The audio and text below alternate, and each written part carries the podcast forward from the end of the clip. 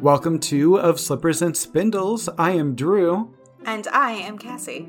And Cassie, we said Happy New Year on the last podcast because for the listeners it was the new year, but now it's the new year for us too. So Happy New Year. Happy New Year. Happy 2021. 2021, we made it. We did it. And uh, now here we are. Do you have any New Indeed. Year's resolutions? Um, kind of. I Okay. Tend to not make like dedicated New Year's resolutions because I feel like there's like a weird stigma attached to them. Hmm. Um, but I do. I have my writing challenge that I've been doing for the past two years um, because I wanted to get into better writing habits. And so I talked a little bit about this last time. My goal in 2019 was just to write every day. My goal in 2020 was to write at least 100 words a day. And I met both of those goals, which is great. Um, and so this year, I'm working on revising the draft of the novel that I spent the last two years writing. And so I've got like a weird combination of writing and revising goals. So my goal for this year is every day either write 100 words or do at least, I think I said 20 minutes of revision of editing work That's smart. or or both possibly Or both, yeah.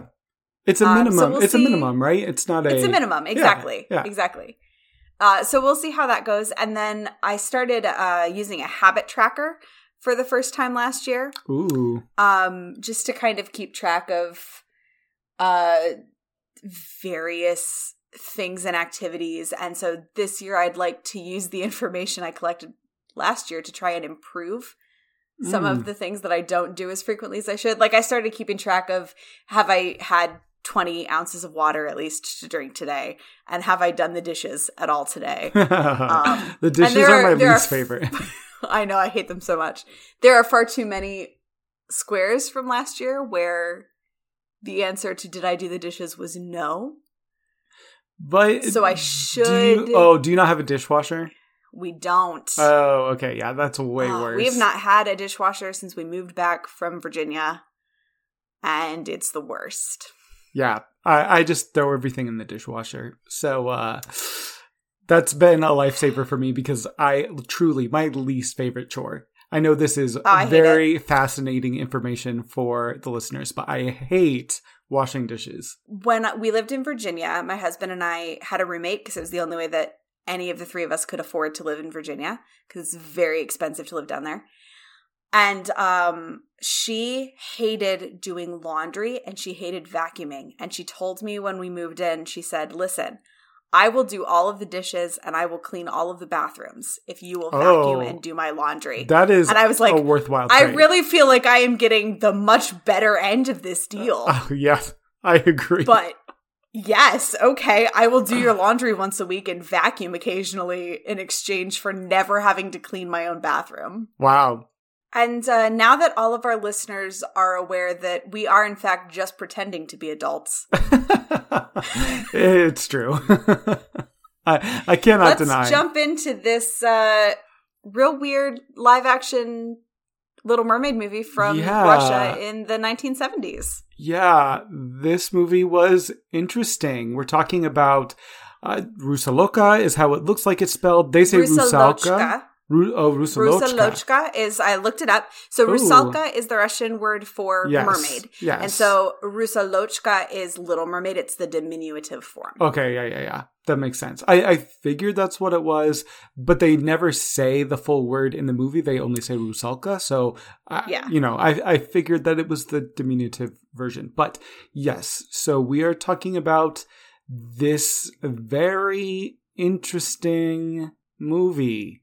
This movie was made in 1976, which for those of you keeping track at home was 45 years ago. hmm And it feels, I mean, honestly, it feels older than that because it's a Russian movie. It's not a Hollywood movie. So we're not looking at like, you know, Star Wars effects. the biggest of budgets. yeah. Yeah.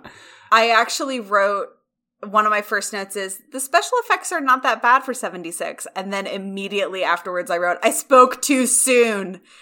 What- because that was when I got to the shipwreck where the dude leans out the window of the ship set piece and spreads his arms out so that a bucket full of water can be thrown on him. and that's exactly what it looks like. He It was- preps for the water shot, and then just a bucket full of water hits him in the face. It was it was the eyes for me. The the eyes that were like Oh, yeah. isolated against the water. I didn't understand how I was supposed to understand how that was being conveyed. Are they just seeing giant eyes in the water? Are they seeing regular size eyes in the water? Like I just didn't understand Right. what that effect was supposed to represent. Um, but they did they did a lot of establishing shots Mm-hmm. To be like, hey, this is about mermaids, where they filmed it underwater Yeah. with like this dude with a big long beard that was floating in the water, so Yeah. he's playing a violin underwater. It was strange, and but like I mermaids swimming. yes, I liked these opening shots. Like I did too. the setup, I was like, oh, this is actually like pretty cool. And th- that was when I wrote like the special effects aren't that bad for 76 because they have these they had like a synchronized swimming team doing Mhm. like being the mermaids and yes, you could very clearly tell that those were human legs just kind of wrapped in a tight Sure. thing of fabric like you could see where the ankles were and the feet like Yeah. but that's hard to disguise Yeah. honestly Yeah. you know No, I, I still thought it was well done. Um, And in terms of setting like tone and setting um setting setting Mhm. setting it, it worked. yeah, yeah. And actually, before this, we have our framing device Yes. with a very creepy version of Hans Christian Andersen uh, talking to this young girl in a carriage ride, and he didn't seem to actually know her. And he's like, "Oh, let me tell you this story." And um, I didn't like this. I I didn't mind the idea behind it. Like I don't mind the notion of the movie version of this story being framed as we're on a long journey and I'm going to tell you this story to keep you occupied. That's fine. But I did not understand the relationship between these two characters. Mm-mm. I No. did not understand what I was watching or what I was looking at. And I don't think it was a language barrier thing either, I don't think so. because it, it just like the dialogue did not properly set up what was going on. I only knew it was supposed to be Hans Christian Andersen because of Wikipedia. Yeah, I had no idea until you said that. Yeah, yeah, that's who it's supposed to be according to Wikipedia. But um, Because I was sitting there going, is it her father? Is it like some weird child bride situation? Like, yeah, it, it it honestly feels like felt- that. It felt very, very strange. And that feeling doesn't entirely go away because the actors from the carriage become all of the characters in the story. And so yes, the Hans Christian Andersen character, I guess, and the girl he's telling the story to become the Little Mermaid and this new character named Sulpicius Sulpicius. have a similar kind of weird relationship through the whole story. So this was pervasive. This was through the whole thing. I still don't know. Was he supposed to be in love with her? Does he just know. pity her? Like, was unclear. But anyway, once we get out of the carriage and we go into the story, mhm. we have absolutely no backstory given to the Little Mermaid at all. As- aside from those establishing shots, we spend zero time under the ocean. yeah, Which, Yeah. I mean, it makes sense because I was I was thinking about this and I'm glad that we are looking at a live action film version Mhm. of this story because anytime you want to do live action filming of the little mermaid in any capacity you're going to hit this hurdle of how do you represent a story that is supposed to take place underwater yeah. And I think that's part of why there are so few. I mean, that's why I we agree. chose this one because there's there's not a lot. No, and theater and musicals and ballet, you get a pass because right. audiences coming into those places they're not expecting things to be literal. They're not expecting like exact realistic representations.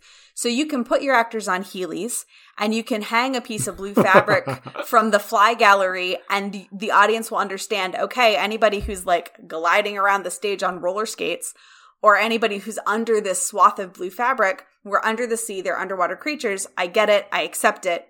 We're fine. Yeah, you have you have a suspension of disbelief in theater that you don't necessarily get in a movie unless you establish it somehow.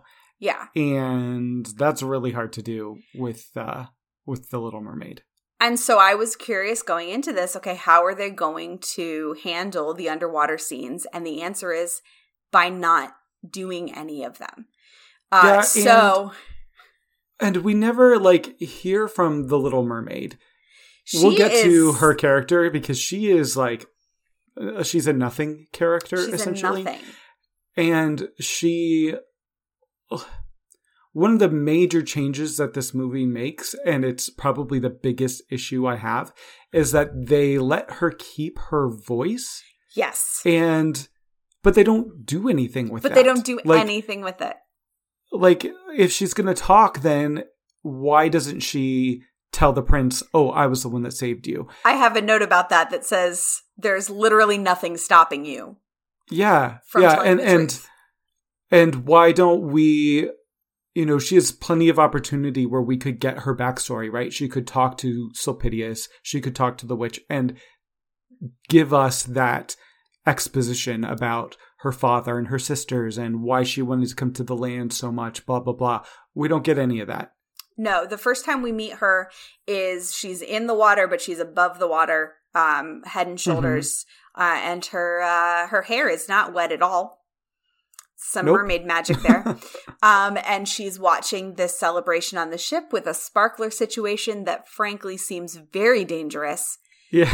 Um, With a wooden ship. Yeah. with a wooden ship as they're celebrating the prince's uh, birthday, presumably. She climbs the rigging on the outside of the ship somehow, and the prince sees her and she panics and like lets go and falls back into the water. hmm And then the sailors are convinced that they've seen a mermaid, and this version steers really hard into the siren mythology. Yeah. Mermaids are bad in this. So anytime somebody thinks they see a mermaid, they're like yelling about it and everybody's like scrambling to get away. Block your eyes, you know, Yeah. don't look at them. And it's very overt. Like it's actually stated in the text and it's shown in this scene that the little mermaid and her sisters caused this ship to crash. Like they are the reason it wrecks. It's not a storm, it's them. And of course, she rescues the prince. She grabs him and she swims to shore, and there's passers-by, and so she hides again. And these passers-by rescue the prince. They immediately recognize him, and they say, "They're like, oh, that's Prince Antoine. He has a large inheritance coming for him from his aunt." Like that's they discuss that while he's laying there on the beach Yeah. without any help. I was watching that like, do you maybe want to go uh do something? Maybe. And then they do something by like draping him over the back of the princess's horse in a way that can't be healthy or comfortable for someone who just almost drowned. no, no, no. yeah, and so as he's like laying across his horse, he kind of he wakes up for just a moment. He sees the princess whose horse he's on, and he says, "You saved my life," and then passes out again. Yeah. So he's taken back to this princess's castle, and the little mermaid like swims into this little inlet by the castle trying to follow him. And at one point, she is seen by this rude knight who like throws flaming torches at her to chase her away, Yeah. which is weird. Yeah, she's like hiding in the canals of the palace, and this is when Sulpicius finds her. So she's been like attacked twice by rocks and torches, and so now this character finds her, and he shows her kindness, and she says, "If I don't see the prince, I'm going to die." And like, it's not a magic situation. Like, she's not in any kind of magic contract yet. She just like is very dramatically saying, Yeah. if I don't see him, I'm going to die. And at one point, I got confused at this point because Sulpicius, at one point, he's asking her questions and she's not answering. him. he goes, Oh, I forgot. You're not able to speak. And I was like, Is that a thing? Like mermaids can't talk? Is that how we're doing like the no voice thing? But then he goes away and she like yells after him. She's like, that. And I'm like, Okay, so you can talk. Yeah, I don't I don't know what the rules are here. I don't either. Like that is consistent through this movie. I don't understand the rules of the world. But No. she says if I don't see the prince, I'm going to die. And so Sulpicius's solution is, okay, I'm going to go find a witch who will turn you into a Mhm. human. I don't know why you're, this dude is doing that for a strange mermaid that he just met. I I I don't know. I don't know. And I, I honestly I don't even know who Sulpicius is No. or what he is, you know, like oh, actually that's not true. I guess uh, later they established that he's a herald of King Arthur. Well, but they don't because he lies to everybody about who he is. Every single time he talks to somebody, he's got a different story about who he is. And at one point, like he goes into the tavern and he's talking to the the woman who runs the tavern who ends up being the witch. And uh she recognizes him and he's like, Quiet, nobody knows who I am. And she's like, Oh, you think nobody knows who you are, do you? And I'm like, Well, at no point in the show does anybody actually know who he is. So I guess, yeah. So yes. So it just feels like he has some sort of rich, storied history that we're never told. Yeah, I, I don't know. This movie does not establish backstory for anyone. No. So uh, I couldn't tell But you. he is he's determined to help the mermaid get transformed into a human. Right. So he goes to this tavern and he's talking to the woman who runs the tavern and tells her everything and she just reveals that she happens to be a witch. And so he takes her to the mermaid and the witch like she comments on the mermaid's beautiful green hair and then she comments on her pretty voice and she says, "Okay, this will be your payment is I want your hair and I want your voice." But Sulpicius talks her into letting her keep her voice. Yeah. So she's just going to take her hair as payment, which is a strange change to make. It is. And if they'd done something with it, Yes, exactly. okay. But they didn't. But they didn't. Even though he says, if you take her voice, how will she tell the prince who she is? But then she never tells the prince who she is. Right. Yeah. She may as well not have a voice because, like, she never Yeah. says anything to anybody that progresses anything. that doesn't progress her her intentions Yeah. or the story or anything. The most that she says is that she tells everybody that she is a mermaid. Yes. Despite the fact that it's clear that everybody is freaked out by mermaids and like every time she says she's a mermaid they try to burn her at the stake. She keeps saying, "Yes, I'm a mermaid." He's right. That drunken conspiracy theorist is correct. I am in fact a mermaid. It's like have a little bit of self-preservation. Maybe just Yeah, a no. tad. No, she she just openly tells everyone that she's a mermaid, except for the prince, who's the one person Except that it prince. would matter to. Yeah. So the witch, you know, agrees to do this transformation for the hair. Um, she very clearly in this version names the price. So it's very clearly her deciding this is what I want rather than the interpretation of the magic requires such and such a thing. Right. Right. But before she does the transformation, Sulpicius stops her and goes, Hey, remember that one thing? And the witch goes, Ah, yes, if someone gives his life for you, you will never die. You will be eternal like a dream. And I go, Oh gosh, I wonder if that's going to be a plot point later. yeah, and and uh, and also, if the prince marries someone else, she will die. Right. Yeah. So, So, um, yeah, but the way to get out of that is for someone else to then give his life for her, which is so contrived. it's so contrived. And it's like, does it have to be in the moment? Can anybody from this point on give his life for her and she just like has that in reserve? Again, unclear. Yeah, unclear. So we go back to the palace. The girls from the beach, which turns out to be this princess and her three waiting women, they have told the prince a fictitious story of his rescue, where the Yes. princess dove into the sea to save him and her horse was drowned, but she dragged him back to the beach. And at no point does the prince question that. Ah, ah. I, I I have no comment. Yeah. um, and then at about the halfway point of this movie, a lot of things happen very quickly. well, the first thing that happens is that it becomes a musical. yes, we start singing a song. Uh, it's the only song in the whole show. so Phineas, like, he takes her to the village and is like, they're all singing about how how beautiful life is for humans. And he's trying to show her the joy of life on land. And she ends this song by saying, But you're taking me to the prince, right? And he's like clearly disappointed that like she doesn't care anything about being a human and being on land and like experiencing this new life. All she cares about is getting to the prince. Right. Yeah. And so then I made a list of everything that happens Okay. here in rapid succession because otherwise I was Okay. going to leave something out. So Sulpicius is trying to get her an audience with the prince. So he leaves her sitting on a bank and he tells her, don't talk to anybody and don't answer any questions.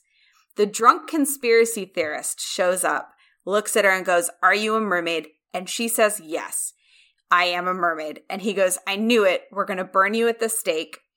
So he gets a mob together and they take her to the stake to be burned. Sulpicius sees that it's happening. He runs on, convinces everybody that they're just actors. Yes. Ha ha ha, so funny. Oh, the mob loves her now. This is great. Good fun entertainment. Then the rude dude, who is Sir Abelard, a knight, but I just have labeled him rude Mhm. dude through all of my notes. I just called him, yeah, I called him the knight. he shows up But and yes, goes, rude No. dude is applicable. Yeah, no, I saw her in the bay. She's a mermaid. The mob immediately goes, Mhm. burn her at the stake. They're very, very willing to just believe what anybody shouts at them. Literally, Literally anybody. Say anything and they'll, they'll turn on a dime. Also, they're wearing these bizarre masks Yeah. that look like Wallace and Gromit characters. Yeah, it was It's weird. So, for no explained reason. So Sulpicius is like, okay, crap, I gotta save her again. So he, the prince and the princess have heard the commotion and they've peeked their heads out to see what's going on. So he runs and grabs the prince and he's like, you have to come see this wonderful thing I have to show you. And he, so Sulpicius grabs the prince and he's like, look at her. She's not a mermaid. She has legs. You have to go save her. So the prince comes in to vouch for the fact that she's not a mermaid. She's a human girl. She makes things worse by going, but I am a mermaid though. And Sir Abelard is like, I will fight you with this sword to prove that I'm telling the truth. So he and the prince have a sword fight. And then the princess walks in and she goes, this is silly. Just take her to the dungeon. And all of that happens in about the span of four minutes. It's, yeah, it's really fast. And uh, I had to watch this segment twice, unfortunately, because I was just like getting whiplash of the townspeople going back and forth and the prince says this with no justification and then the princess is like just throw her in the dungeon for no real reason No like reason. it's absurd this all leads up to this ball that randomly happens and we see that the little mermaid is in the dungeon and the prince is talking to the princess and he has a line that made me Oh, I wrote it down too. the line is this may not be exact, but I got pretty close. I've been searching for a woman worth living for since I was 15. Please don't disappoint me. Uh, my subtitle said, I beg you live up to my expectations. Oh my gosh. Come on. Yeah, dude. Like, what? There's nothing at any point to endear you to any of the characters. Like, Anybody. they- any single one of them. They only make you hate them. Yes. So at this ball, when it's basically been like established that the princess is going to be marrying the prince, at this ball, Rude Dude comes in with like this music box moving galaxy display and he's making a play for the princess. And immediately after the princess said, I've been searching my whole life for you. Please don't disappoint me. And this new du- guy comes in and he's like, Hey, I want to marry you. she goes, "Hmm, let's have a tournament tomorrow, and whoever wins will get to marry me." It's so weird. It's so weird. It's so weird. It's so Every weird. character is like I can't even say impulsive. It's like there's no there's no thoughts in their brains. Like yeah. they're acting according to the story that this screenwriter wanted to tell and there's no understandable motivation for anyone. No, I like I have that note at one point too. I am so unclear as to anyone's motivation. Like it Yeah, took the- me a long time into the story to figure out if I was supposed to not like the princess Yes. Yeah. or if I just hadn't seen enough to understand who she was. The only character that I feel like at some point I understood was the prince because at some point he says like he's he talks about like feeling obligated to the princess because she saved him. He feels like it's his duty to marry her. Ugh, chivalric code. Yes, yeah. Which again, not a good reason, but at least like there was something that was like, okay, he feels some kind of guilt and obligation, and so that's kind of why he's sticking around. So that makes a little bit of sense, but A very little, very, little, bit. and and no one else has even that smidge of Yeah. you know a characterization. And so during all this, Sulpicius is trying to get the Little Mermaid out of the dungeon.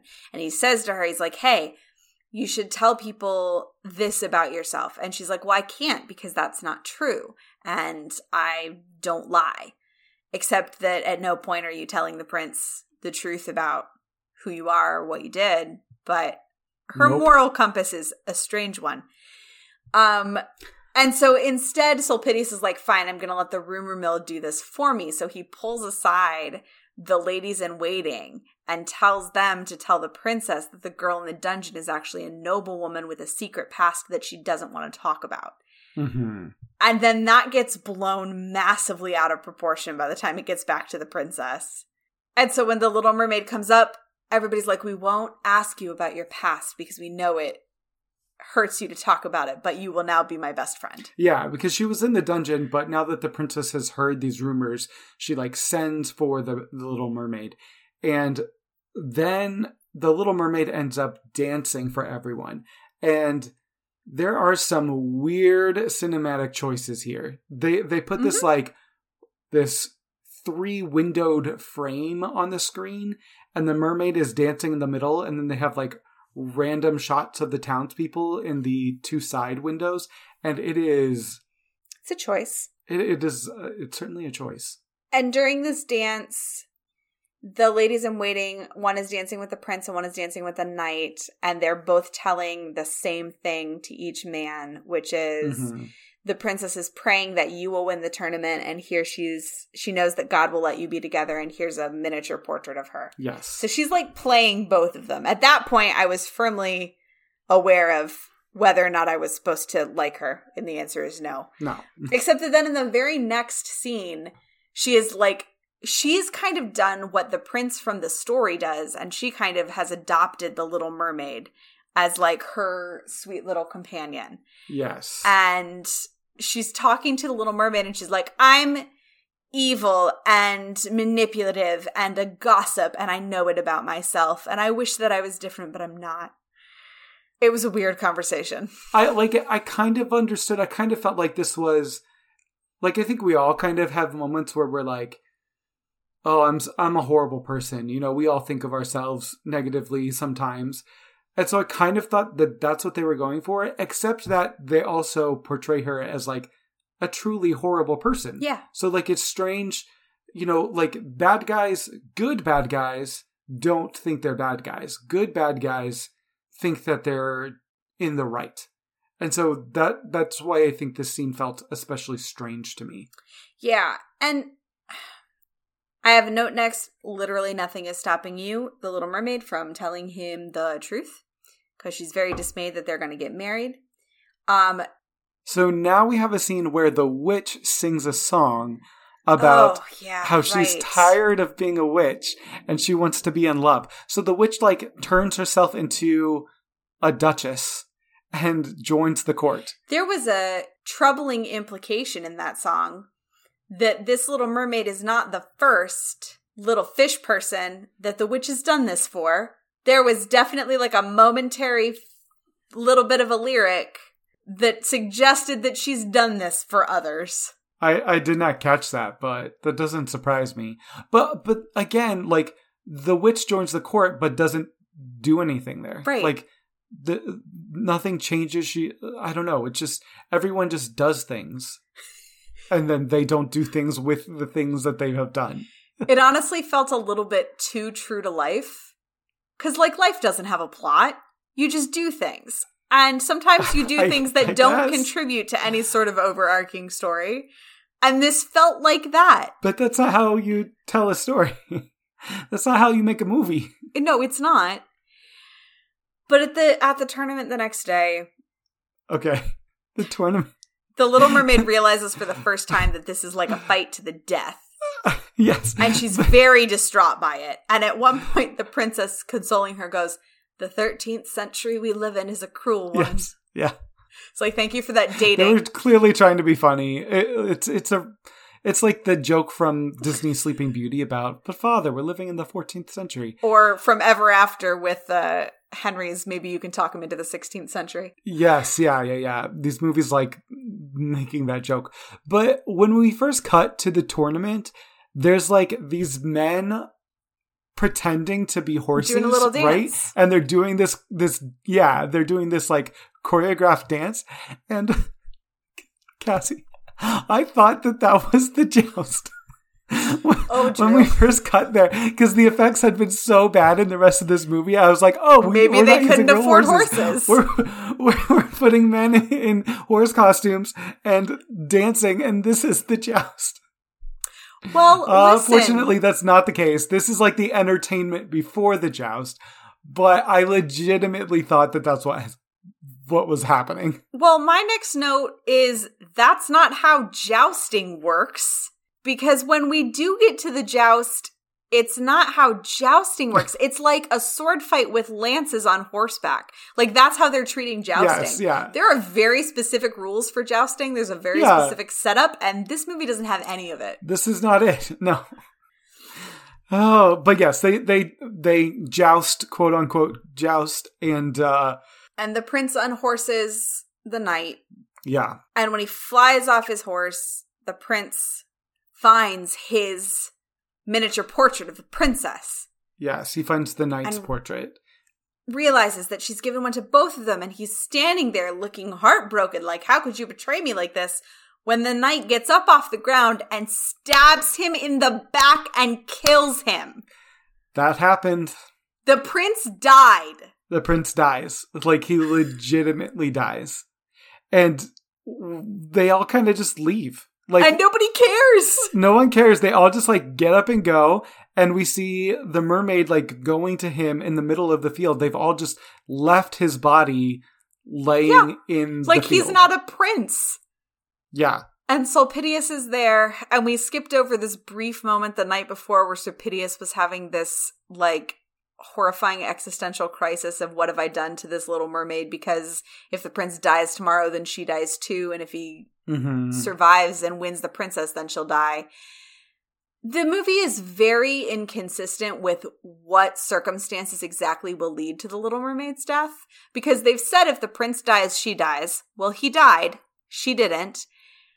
And then at one point, the witch says, as soon as the prince is married, she will die. But she definitely Yeah, she doesn't Doesn't. doesn't die that very moment. Again, the rules are not well established. But in this moment, Sulpicius goes and gets the witch Mhm. and brings the witch to the prince and is like, hey, bring him back to life. And she just does it. yeah, there's no there's no payment price. required, right? Yeah. Just cuz. Okay, I'll bring him back to life. First of all, um, I'm uncomfortable with the witch having that ability.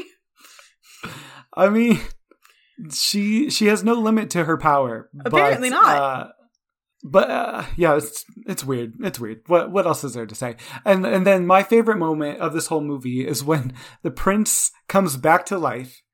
He doesn't even look at the mermaid. He looks at the witch and he looks at Sulpicius and he says, Where am I? And then just staggers away. he just leaves. Like, that's it. Ma. No one addresses him. No one says anything. Nope. No one explains. Nope. He just gets up and walks away. This movie does not treat its characters like human beings. No. And so then we go to the princess who's in her chamber with her ladies in waiting.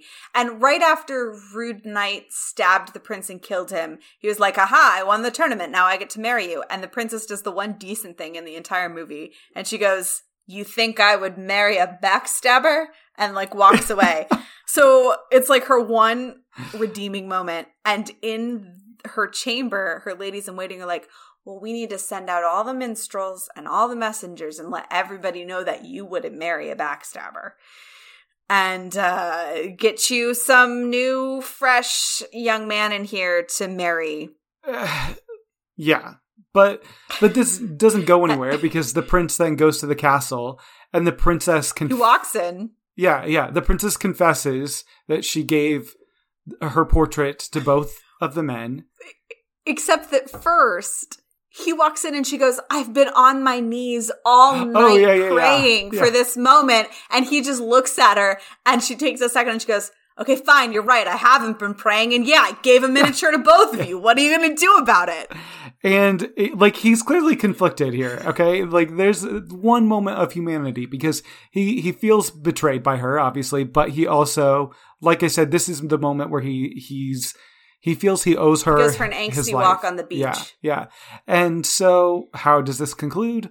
He marries her. Wouldn't it be great at this moment of like existential crisis if, I don't know, the witch or the Little Mermaid or Sulpicius took him aside and went, Hey, you know, she didn't actually save you. There's no reason for him to not know this information. Exactly.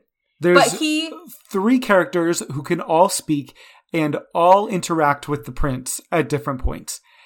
There's no reason for someone to never say, hey, this is what actually happened. Nope. But nobody does. So he marries the princess. Yep. The witch is like, she's gonna die as soon as he marries someone else. She doesn't. It's gonna be at like sunrise. Yes. The witch is having some kind of like crisis of conscience and is running around to all the drunk party goers going, Don't you care that she's gonna die? Will no one give their life for her? And all the drunk people are like, Yeah, okay, whatever. and and we keep cutting back to the mermaid and she's just like throughout the the celebration she's just standing there with like tear streaks on her face. Like it's just like the same But shot of her that we keep cutting back Yeah. to. She's sa- just standing there. Literally the same shot. Yeah, yeah. Just standing there. At one point she dances and it's like she's going to be happy for him no matter what. Yes. whatever. And then, just as like the procession is making its way as the sun is coming up, this man in a mask Wait, wait, runs wait. up and If- draws a sword. If you thought this movie This is my favorite if part. you Drew. thought this movie was weird so far, this is where it really jumps off the cliff. Yes, this man in in a Wallace and Gromit mask comes up and he says, "I am the true Prince Antoine, and this is an imposter." And they they sword fight in this weird like sped up. Like, why does it look like that? and then the prince like grazes him with the sword a little bit, Yeah. and he grabs the sword and shoves it into his stomach. And collapses on the beach, and the prince runs forward and pulls the mask off, and it's Sulpicius. Nobody saw that coming. Yep. And he's like, she'll never be able to be in the same place with you again, but at least she'll be alive. He dies. The Little Mermaid disappears, can never see the person she loves again. The prince is in a marriage to a woman he doesn't love or respect. And so somehow this movie ends sadder than Hans Christian Andersen's story and completely senselessly because none of this needed to happen. I just don't understand any of the choices that were made in this movie. And when the little mermaid is disappearing, like the prince keeps looking around and he he like sees her standing over here and she fades away. And then he looks over there and she's there again but she fades away. So it's like every time he looks, he thinks he sees her and she disappears.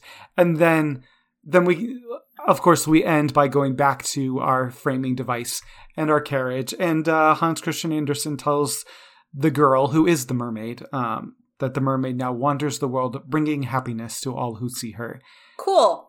And that's the end of the movie. So let me tell you what I think is going on here. Okay, please, please explain. At its core, the story of the Little Mermaid is not terribly complex, Okay. right? Like it's not a complicated story.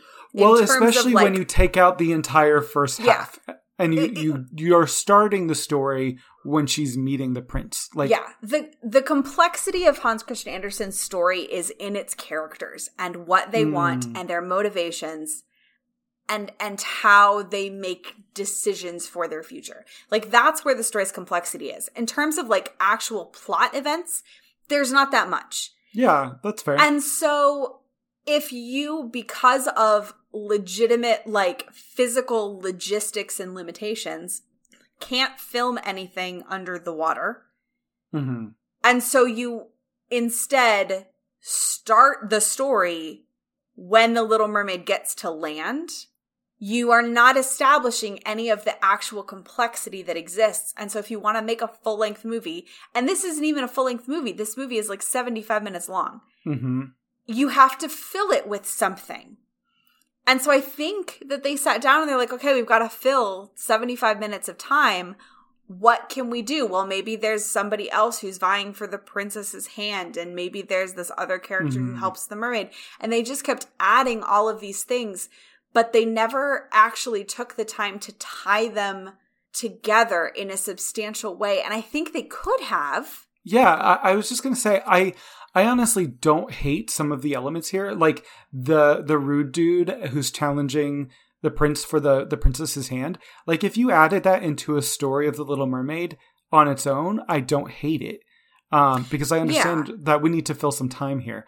But they just don't do it in a compelling way because, and it, it's really, it's like you said, the, the complexity of the story is in these characters, which is actually kind of unusual for a fairy tale because Mhm. fairy tales usually have stock characters, right? Um, characters are flat. And Andersen gives us these great characters, and this movie flattens them back out and gives us nothing. Yeah, and I think honestly, The Little Mermaid is so disappointing in this version because every bit of agency that she has in her original story is taken from her and given to a male character in this one. I was just gonna say the the male characters are all named, and the only Yeah. female characters who are named are like the two side handmaiden characters, the ladies in waiting. It that really bothers me. It bothers me too because uh, in my in my other podcast Shakespeare um we have a permanent talking point for every work of literature that we look at and it Mhm. is agency of women. How is that represented? And so when i'm thinking about this story in terms of agency of women in hans christian andersen's story the little mermaid has quite a lot of it because she Yeah, especially for a makes the decision hero. to yeah to explore the human world. She decides she wants to be transformed into a human. She goes to the sea witch. She makes the bargain. She seeks Mhm. out the prince and in this movie every single one of those decisions are given to sulpicius yeah, he makes all of these choices for her and that is literally it's not just not giving agency to the female character it's literally taking all of her original agency away from her and making her honestly more voiceless than if she had lost her voice yeah. Uh, she also totally. barely has any dialogue Yeah, that's that. That's why I said she may as well not have her voice. She may as well not have kept her voice because she doesn't say anything worth saying. And like I said, there are elements of this version that I don't hate, plot elements. Sulpicius is the one thing that I think really weakens the story, and I Mhm. I couldn't I couldn't pinpoint why, and I think you've pinpointed it. It's because he takes everything that the Little Mermaid had and then for him to come back in the end and be the one who saves her Right. like honestly that makes it worse for me Yeah. because part of the beauty for me of the original story is that her active choices to not harm the people around her and to love without condition and to let the person she loves go is what wins her her reward from the air spirits in the end. yeah. And in this one, she is just going to die and accept it. And then this man comes in and sacrifices himself for her Mm. without giving her a choice in the matter. Like, at no point does he say to her, Hey, would you rather die or would you rather be forced to wander the world forever, separated from the person that you actually love? It's not a great reward, honestly. It's not. Let's bring in our criteria as part of this discussion because I'm Let's really interested to see how it holds up because I don't think it's going to do so well. So, um, our first criteria point is we want an exploration of the human characters, which in particular, we're looking at the prince and the princess. This movie doesn't really explore any of its characters. I feel like if you if you have the characters like listed on a poster board and then you write personality and character traits underneath, I feel like the princess has the longest list of those, That's fair. That's fair. but fair. not actually like put together to make a functioning human being. But also, I think The Little Mermaid has the shortest list. I couldn't tell you a single personality trait about The Little Mermaid, except maybe like shy. So, She's got big eyes and a high squeaky voice. yeah, so I, I, it's hard for me to accept a more thoroughly fleshed out princess in the name Agreed. of losing any personality traits from The Mermaid. Agreed. Yeah. Our second criteria then is the justification for the mermaid's transition. So we like that in the fairy tale, it's all about, you know, she wants an immortal soul. We don't want the mermaid to just be trying to get to the prince. This, Hey, guess what? it's all she cares about. it's all she Like, Just honestly. I know I know that it's a criticism of Disney's Little Mermaid that Ariel becomes all about wanting to get to Eric and you know there's still the argument that at least she liked the human world before she saw Eric, right? This is so much worse than that. Like it Because we don't meet her at all until she meets the prince. and and so even we have no idea. I know we're under limitations because we can't film underwater. I get it. But we kept her voice for the entire movie and never learned anything about her life. Like, there was plenty of opportunity for her to have a conversation with any of these characters to give us a backstory, and we didn't get it. Yeah. And to add to that, there's that whole song where Sulpicius is like showing her the wonders of the human world and she doesn't care. Yeah. Whereas if that happened with Hans Christian Andersen's Little Mermaid, she'd be all about it. She'd be like going up to every stall keeper and being like, what does this do? What does that do? Like she would absolutely adore getting to go through the marketplace and meet all these people. And this Little Mermaid is just like, nope, where's my prince? Yeah. It makes me think of Rapunzel from Grounded by Megan Morrison. The uh, the way that she experiences the world for the first time, I think it would be really fun to see the Little Mermaid experiencing the world for the first time in that way. And I don't think that's something that's often explored, especially in a film adaptation. So, um, yeah. Ooh, Cassie's thinking. no, I I agree with you. Like there's no redemption of this criteria point at all. Like No. there's nothing. No. Like it did exactly what we said we didn't want. Exactly. Yeah. Uh, th- like it may be the worst offender of this criteria I've ever seen from a Little Mermaid adaptation. Yeah. Because again, usually at least at least she has that interest in the human world before seeing the prince. Like at, at the minimum, we usually have that, and we don't have that here at all.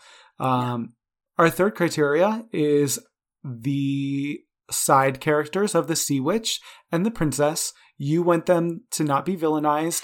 I'm just interested in in how we adapt them. What are your feelings here? Well, I don't like it. I know, I know. Like the the witch. But it's like my my objections to it aren't even in line with what I said in the intro, where I was like, "Don't Mm. villainize them, keep them complex," and blah, blah, blah. like, and my objections to these two like that barely even comes into consideration because they're just so inconsistent. Mm-hmm. And and the witch is whatever. I don't feel like she was a villain. I kind of almost liked her bit at the end, her crisis of conscience, where she was like, doesn't anybody care that this is going to happen? I wish it had been built into the story in Mhm. any way. Yeah. So that was almost interesting. But the way that they handled the princess, I can't. Uh, my my feeling is that I don't understand any motivation. First of all, for any character in this movie, but especially these two. Like the the princess, she has no reason to hold this tournament. Like yeah, that I think that's my thing with her across the board. She there's no reason for her to be the way she is. No, she she clearly wants to marry the prince because she's lied to him, she's manipulated his situation. Like she's a pretty bad person, but like Yeah. everything she's she has done is kind of in the name of marrying the prince. And then rude dude shows up and there's no reason for her to now give this guy a chance. And it leads to the death of the person that she wanted to marry, like the whole my understanding of her intentions. So I, it just feels like uh, she just does things for the sake of the story. Yeah. Uh so I just feel like she's a plot device instead Mm. of a character. Yeah. And no, I don't like that characterization No. because it's not a characterization. And even not like I think if they had gone full villain with the princess, I could have been more invested. I think that could have been interesting at least. Yeah, but they just kind of went halfway with both of them. Yeah. Yeah. And that's almost worse to me than making them full on villains. So there, look, first one out the gate. You got me to compromise on my criteria, Drew. I'd rather Yes. they have been full villains than what we got in this version. I feel so vindicated. You should. And then our last criteria, we want to check in on the ending message. Is it the same Ugh. as Andersen's or is it changed? And if it's changed, is it changed with a purpose? This really fumbled in the end game here. Is that is that a correct sports metaphor? Nobody gets a happy ending. No, uh, it's it's miserable for everyone and not in like an interesting way. It like it, it almost No. presents it as if this is a happy ending, but it's not. But Sulpicius is dead. The Little Mermaid is forced to wander the world forever. She'll never die. I want to like remind you of that. Is that what she wants? Is she okay with that? Like, we don't know. I, yeah, yeah, we don't know. No clue. Um, the prince and the princess are trapped in a loveless marriage, hmm and they know that it's a loveless marriage on both ends. The witch is just kind of like disappointed with everybody. Like the only guy who wins in the end is like drunk conspiracy theorist dude I guess. because he got to drink at the wedding celebration. So Yeah. So I, I don't know what this message is trying to be. I don't know what this movie is trying to say. like I feel like they tried to have that message of like being self-sacrificing, like sacrificing yourself for someone else's happiness with Sulpicius. I feel like they tried to keep that in there, Hmm. but not well and not effectively. No. Sulpicius is he is damaging to this story, in my opinion. Yes. He- No, 100%. So that was Rusalochka. It was a wild ride. I would like to apologize to anyone who really loves this movie because that was a rough one for us. But you know what? We we always have a rough one. It seems we we, we always Yeah. and, and and it's fun. It's fun to talk about the rough ones. In truth, It Like- is, And I I liked yeah. What's something? What's something we liked in this movie? Yeah. I did like the establishing underwater shots, like the way that they Absolutely. introduced us to the underwater kingdom. I liked that. And and I thought it was really interesting because what I'm always going to look for in a live action filmed version is how do you handle that? I'm actually Mhm. really interested to see how Disney handles it Yeah. when they do their live action Little Mermaid when we've got the technology we have now. Like what is it going to look like? How's it going to do? But I think for a movie that was made 45 years ago with not a blockbuster budget, I think that in terms of like establishing the underwater kingdom, they made smart choices and did a good job. I just wish that it had had any impact on anything else that happened. Yeah, it's interesting to me that the shots that would theoretically be the most challenging are the things that we feel were accomplished the best in this movie. I also think that the music is really good. Um, that Mhm. it's kind of this minor ethereal mermaid music playing throughout the movie, which I, I thought that was really cool.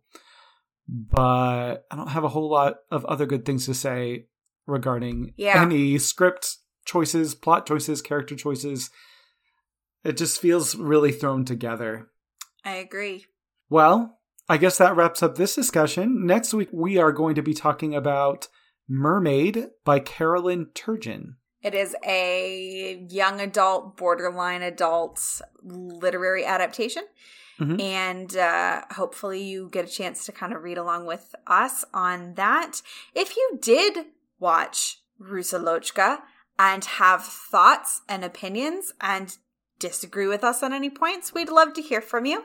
Uh, you can get in contact with us at our Facebook page at Of Slippers and Spindles, through our Instagram at Of Slippers and Spindles, or by dropping us an email at Of Slippers and Spindles at gmail.com. That's right. That's right. And uh, I I think that's that's it this week. I feel like we've wrapped this one up really quickly. But thank you all so much for listening. And we will see you next week. Bye. Bye, friends.